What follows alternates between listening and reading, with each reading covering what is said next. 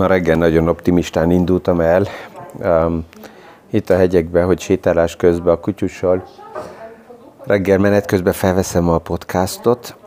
de a mínusz 10 uh, fokos uh, hőmérsékletbe a havon menni annyira hangosan recseget, ropogott, hogy ott nem lehetett volna semmit hallani. Tehát így vissza menekültem újra a lobbyba, és így nyugodtan egy kávéba kapaszkodva tudom a mai podcastot felvenni. Mi is aktuális pénzpiaci témákról, összefüggésekről beszélgetünk. Gazdaságról érthetően János Zsoltal. Üdvözlünk mindenkit a mai PFS Kávézac podcaston. 2008-ban főleg az volt a headline, hogy too big to fail, tehát túl nagy azért, hogy tönkre mehessen, főleg a banki szektor. És majd kicsit arról beszélgetünk, hogy ezt leváltotta az, hogy ja, túl kicsi azért, hogy tönkre mehessen, tehát nem too big, hanem too small, to fail, és um, nem is egy, egy futó tűzről beszélünk pillanatnyilag, hanem inkább egy ilyen parázsló tűzről, ami csendesen a, a föld alatt él és terjed. Az egy picit olyan, mint a békafőzés a békát, ha beledobunk egy forró vízbe, akkor kiugrik, de hogyha a langyos vízbe tesszük, és a kájhát felindítjuk, akkor megvan annak az esélye, hogy ő nem veszi észre, hogy mikor kellene kiugrani, és megfőzzük. A bankok körül most egy kicsit csendesebb lett, a, a, csendesebb lettek a hírek az elmúlt héten, de ez meg fog változni így az első negyedéves jelentések alatt mert a bankokkal kezdődik a negyedéves jelentés, és hát ugye áprilisban vagyunk. Március volt az első negyedév vége, és a jelentések, ha elindulnak, akkor a bankokon nagyon sokat, nagyon erősen fog figyelni a piac, mert a nagy bankok azok abból a földrengésből, amit most láttunk, abból inkább profitálni kellett volna, és ez lesz a kérdés, hogy ez valójában így történt meg. Csak hogy érezzük a relációt, a bankok körülbelül 18%-át teszik ki az amerikai gazdaságnak. Itt a Standard Poor's Indexben lehet ezt látni. 18%-a a Standard Poor's Indexnek a banki szektor, csak hogy a relációkat ismer, érezzük, a technológiai szektor 21%-ot tesz ki. Tehát csak ez a kettő összességében 40%-át a Standard Poor's Indexnek, ezért elég lényeges, hogy mi történik ott. A nagy bankok azok veszélyesek a pénzügyi rendszerünknek. Ezt halljuk újra és újra, és a UBS, mikor átvette a Credit Suisse, akkor ez jött, hogy akkor most egy megabank jött létre, és ez nagyon veszélyes. De ja, hogyha most megnézzük, akkor pillanatilag nem a nagy bankok a veszélyesek, mert ők nagyon erősen fókuszban vannak. A 15 évvel ezelőtti krízis után, 2008 után a szabályzó nagyon rövid gyeplőre vette a politikával együtt, a központi bankokkal együtt a nagy bankokat, és őket figyelték, különböző reformokat építettek be, a bankok kellett saját tőke pufferüket nagyon megemeljék, tartalékokat képezni, nem volt lehetőségük olyan egyszerűen hiteleket kiadni, azért, hogy ne az adófizetőnek a pénzéből kelljen megmenteni a nagy bankokat. Még a saját végrendeletüket is végig kellett játszodják, hogy mi történik, ha krízis van, és le kell bonyolítani, és minden belefére. Annyira fokuszált a felügyelet és az egész piac arra, hogy a nagybankokkal mi történik, és párhuzamosan, ugye Trump barátunk, főleg Amerikában nagyon lazította a bankoknál a szabályzást, és megemelte azt a határt, amelyik alatt nem szükséges a regionális bankoknak ezeket a szabályzási feltételeket ennyire komolyan végigvinni, és kikerültek a kisebb regionál bank, regionális bankok a fókuszból. Ami egyenként nem olyan veszélyes, csak a tömegbe nagy veszélyt jelent. És erről már beszélgettünk, hogy a kiadott hiteleknek így körülbelül 70%-a nem a nagy bankoknál van, mert nekik nem volt meg a lehetőségük, hanem inkább a kisebb regionális bankoknál, ezt ugye a ügyfelektől is lehetett eh, sokszor az elmúlt években hallani, akiknek hitelre volt szükségük, hogy ők mérgelődtek, hogy egy bankoknál nem tudnak hitelt kapni. Hát igen, mert ott a szabályzásokkal komolyan volt, ezért mit csináltak? hát mentek a kisebb bankokhoz, azok játszhattak agresszívabban, és ennek az agresszív játéknak az elég negatív oldalát azt most érezzük. Egyenként annak, aki hitelt kapott, az lehet, hogy azt mondja, hogy oké, okay, az nekem mindegy, mert én önzőként ezt kihasználtam, és ezért ebből én profitáltam. Uh, igen, de hát ugye mindig ez, ez egy érzékeny téma, hogy meddig lehet egy bizonyos helyzetet, mint uh, szerencsés, kvázi üzleti húzást um, elkönyvelni, és hol kezdődik az a kritikus nagyságrend, amikor um, rendszert és az összgazdasági hátteret veszélyeztető viselkedések szivárognak a tömeg portfóliójába. Ez a krízis ebből a szempontból teljesen más, mint az utolsó.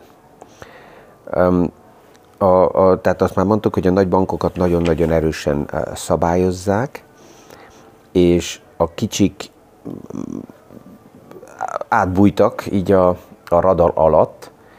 és a fő oka a mostani krízisnek nem az, mint az utolsó krízisnél, hogy investmentbankárok agresszívan spekuláltak és toxikus hiteleket vásároltak össze, hanem az aktuális krízis az onnan jön, hogy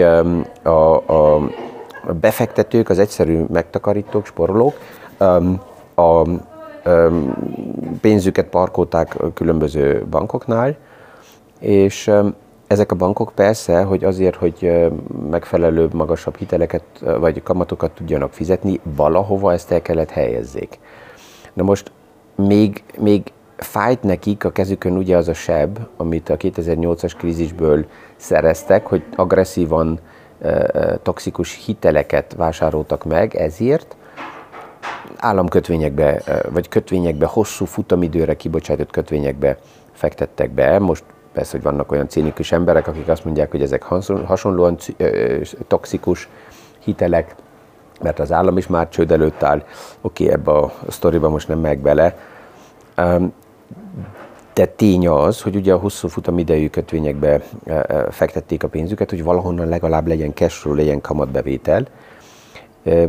és ez is, ez sem volt alapjában meglepetés, de a szakmai világpont ezért nem tudta elképzelni azt, hogy ilyen gyorsan meg fogják emelni a kamatot a központi bankárok, mert az tisztán látható volt matematikailag, hogy hosszú futamidejű kötvényeknek az árfolyama az nagyon erősen össze fog omlani, hogyha a kamatokat megemeljük. És ezt senki nem tudta elképzelni, hogy ezek a kötvények mind csak kizárólag az életbiztosításoknál, a nyugdíjpénztároknál, a hosszú távú intézményi befektetőknek vannak, hanem sejtettük, hogy vannak rövidebb befektetések is, de hogy ennyire a bankok ezre rámentek, ez tényleg egy radar alatt lebegő kép volt, amit sokan nem, nem vettek ennyire tudomásul. És a kis befektetők, akik most elkezdték kivenni a pénzüket a bankokból, tehát a raj mozdulása indította el a problémákat. Ha kifejezés szerint nézzük, akkor az utolsó krízisnek az volt emelve, hogy subprime krízis, subprime, és most ez a superprime krízis, tehát alapjában inkább a vagyonos ügyfelek, akik cash pénzeket parkoltak a bankoknál, ezek kezdték ezt a likviditást kivonni és a nagy bankok, a top 25 bank Amerikában például az aktuális földrengésből eléggé erősen profitált. A felügyelet számai szerint körülbelül 120 milliárd dollár érkezett az elmúlt hetekbe, miért a Silicon Valley Bank körüli problémák elindultak, 120 milliárd dollár lett a nagy 25 bankhoz befektetve, és a kisebb regionális bankokból, mérlegeiből 108 milliárd dollárt vontak ki a befektetők. Ez volt a legnagyobb tőke eh, kivonás a banki rendszerekből ever. Tehát ilyent még soha nem láttunk, mindegy, hogy milyen statisztikákra megyünk vissza.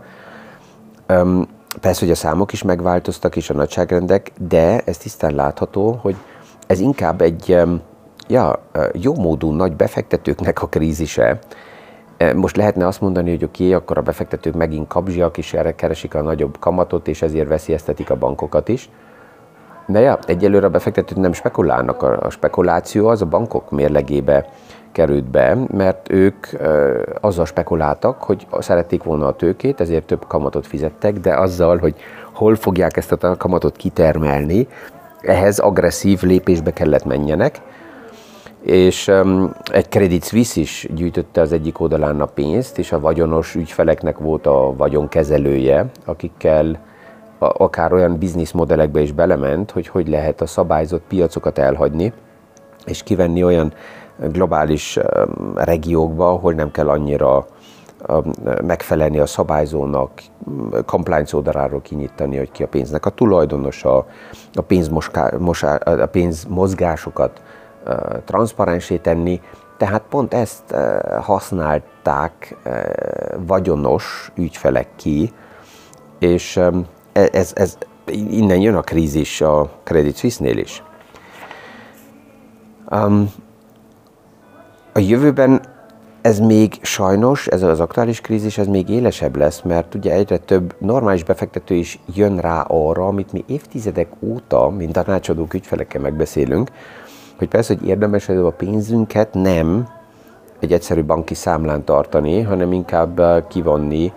és eh, akár eh, money market, tehát pénzpiaci alapokba, klasszikus befektetési alapokba, kötvény, részvény, vegyes alapokba, akár ETF-ekbe, részvényekbe, kötvényekbe direktbe fektetni. Ezzel kivonom a pénzt a banki mérlegből, és nincsen meg az a veszély, hogy esetleg, hogyha a bank problémába kerül, akkor a csőd miatt a pénzemet nem tudja visszafizetni a bank, és kell nekem a betétbiztosítás, ezért befektetési alapokba egyre többen vonják ki a pénzüket, és erről sokszor ugye beszélgettünk, hogy főleg Európában még erősebb az a jelenség, hogy a privát emberek, a privát háztartások a vagyonuknak nagyon nagy részét nem befektetik, hanem klasszikus banki számlákon tartják. Tehát, hogyha mi most Európából figyeljük az amerikai banki rendszernek a problémáját, akkor hozzá kell mondani, hogy Európába az aránya, a privát vagyonnak az az aránya, az a része, amelyik nem, tehát ami, ami veszélyeztetett banki mérleg helyzetben van, az nagyobb, mint az amerikai. Most azt figyeljük, hogy az amerikai likviditás megmozdult, ez milyen problémát okoz. Az európai, az már az európai mentalitással összefüggésben nagy valószínűséggel nem fog ilyen gyorsan megmozdulni, de itt is van lassú mozdulás, és ugye akkor is, hogyha az ügyfélnek ez nem ideális, hogy a bank számlán parkolja a pénzét, ezt megcsinálták éveken keresztül, és erre a likviditásra a bankok azért felépítettek bizniszmodelleket, és ebből ők profitáltak. Na most a kérdés mindig az, hogy milyen gyorsan kezdik a befektetők kivonni a likviditást, és áttenni például a befektetési alapokba, és milyen gyorsan reagálnak a bankok erre. Ezt a bankok e, e, e, prevencióból előre vetítik, és már reagálnak, vagy pedig nem csinálnak semmit az utolsó percig, és akkor megint problémába kerülnek esetleg. És hát ugye a központi bankoknak a lépése ezt meg tudja nagyon gyorsítani, mert az amerikai likviditás mozgást, ez nem azért indult el, mert most megtáltosodtak a befektetők, és rájöttek, hogy ó, az nem jó, banktál tartani a likviditást, hanem azért mozdultak meg, mert a központi bank megváltoztatta a kamatszintet, és hát például egy vagy két éves um, rövid futamidőre kibocsájtott államkötvényeknél, akár fél hónapos, fél éves államkötvényeknél több kamatot tudok kapni, mint a banknál, és ez mozdította valójában meg a, a tőkét. Tehát ez a raj mozdulása. Tehát, hogyha megnézzük, akkor az aktuális krízis nem egy olyan futótűz, mint 2008, amelyik rekordidőben az egész globális pénzügyi struktúrát ellepte, és a bizalom a pénzügyi rendszerünkben megingott, és összeomlás előtt álltunk, és ezért kellett reagáljanak a központi bankárok, hanem ez egy ilyen parázsló tűz, ami, ami csak csendesen a, a, a talaj alatt úgy, úgy terjed, és így lassan fogjuk megtudni, hogy melyik bankoknak jelennek meg problémái. Tehát eh, ez abból a szempontból fontos, ha sokan felteszik a kérdést, hogy akkor ez még egyszer 2008, ez tisztán látható, hogy ez nem 2008, á, nem is lesz olyan gyorsan a terjedés, de hosszabb ideig fog megmaradni, jelen maradni, inkább hasonlít a 80-as évekre, amikor ugye az úgynevezett savings and loan krízis alakult ki Amerikába, akkor is, erről többször beszéltünk, hogy a 80-as években a Fed nagyon gyorsan felemelte a kamatokat azért, hogy akkor is az inflációt csökkentse vissza. A kis és a regionális bankok akkor is nagy problémába kerültek, a hasonló kamat dilemmába, mint most. Nagyon-nagyon sok ezréve mentek bankok annak idején csődbe, a krízis több mint egy évtizedet tartott, és egészen a 90-es évekig tartott valójában az a regionális banki krízis Amerikába, és az amerikai háztartásnak az eladósodási szintjének a robbanása abból az időből jön, mert ugye nagyon sok mentési csomaggal és állami likviditással próbálták enyhíteni a csődbe menetelt, tehát ez az aktuális krízis egy ébresztő kell legyen tovább is azoknak, akik még mindig a vagyonoknak nagy részét fiát eszközökbe, pénzeszközökbe tartják, mindegy, hogy ezt hogy nevezzük, certifikátnak, speciálisan kibocsájtott számlának, takarékkönyvnek, bármilyen más te, pénzügyi terméknek, az aktuális krízis, ez, ez kell, jelezze, hogy egy megfontolt és inkább tárgyértékekre szélesen felépített portfólió fontosabb, mint valaha. és um, itt, itt a tárgyértékeknél is az a fontos, nem, az, nem csak az, hogy kivigyem a pénzemet a fiát rendszerből, és valamit megvegyek, amiben tárolom a pénzemet, mert az likvid is kell legyen. Tehát, hogyha egy olyan régiséget, egy festményt, vagy bármi mást veszek meg, ami be esetleg tárolni tudom a pénzemet, de szűk a piac, nincs vevő, azt kell reméljem, hogy valakit találok, aki ugyanazon az áron esetleg majd valamikor megvenné azt a tárgyértéket, akkor ez persze hogy egy veszélyes stratégia, tehát ezért klasszikusan a gazdaság, a részvények, a részvényalapok, a, a, a portfóliók, ami a háttérben van, ezek nagyon fontosak, hogy, hogy likvid tárgyértékeket válasszak ki, és százszerzelékben leépítsem a, a, a likviditást, a cash-t? Hát nem. Itt Ray Dalio-nak volt egy pár évvel ezelőtt egy kijelentése, amire egy páran uh, szívesen ráugrottak, az az volt elég agresszív kijelentés, hogy cash is trash. És ezt azt mondom, hogy a mai szemszögből revidálni is lehet, mert nem trash a cash, a cash az fes is lehet mert eh, persze, hogy ez megadja egy biztonsági érzést, és a cash szükséges ahhoz, hogy eh, lehetőségeket, opportunitásokat lehessen használni, azokkal élni. Most látjuk azt, hogy ezeken az árfolyam szinteken, ahol most vagyunk, a vállalati átvételek, felvásárlások elindultak elég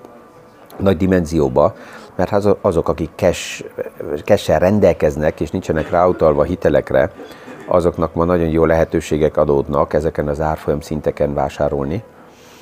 És ez, ez egy privát, ez egy emocionális érzés. Van olyan ügyfelem, akinek 10-15% cash elég, hogy jól érezze magát, és van olyan, akinek 30-40% cash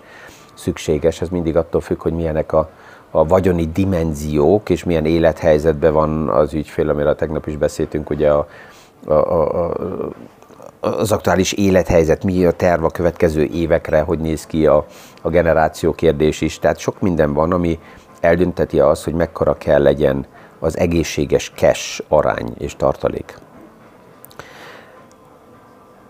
Tehát ezekkel a gondolatokkal ma újra elbúcsúzok. Egy, um, ja, remélhetőleg fantasztikusnak néz ki, kellemes síelés napba, felhőtlen, de elég ropogós, eh, hideg, most még mindig mínusz 10 foknál vagyunk itt. Um, és jelentkezem a következő napokban egy következő podcasttal. Ez a hét egy kicsit rövidebb lesz, a pénteket már, um, pénteken nem fogok podcastot felvenni, mert um, ja, rövid ez a hét így is, úgy is, a jövő hét hétfő is ugye kimarad, aztán a jövő hét is egy kicsit érdekes lesz, mert innen a sielésről repülök Madeirára, ott egy pár napot motorozni, és hogy ott milyen formában tudom majd felvenni a podcastokat, azt meglátom, de minden esetre, ha megvan a lehetőség, meg fogom tenni. Rengeteg a téma, az, ami itt van mindig velem, és hogy megvan a lehetőségem visszahúzódni egy pár perce valahol, úgy, mint itt is, a, a Time Out Summit szintre, akkor jönnek plusz gondolatok még, ez gondolom, hogy így lesz a motorozás közben is. De mára mindenkinek kellemes napot kívánok, és a visszahallásra a következő PFS Kávézatsz podcastig.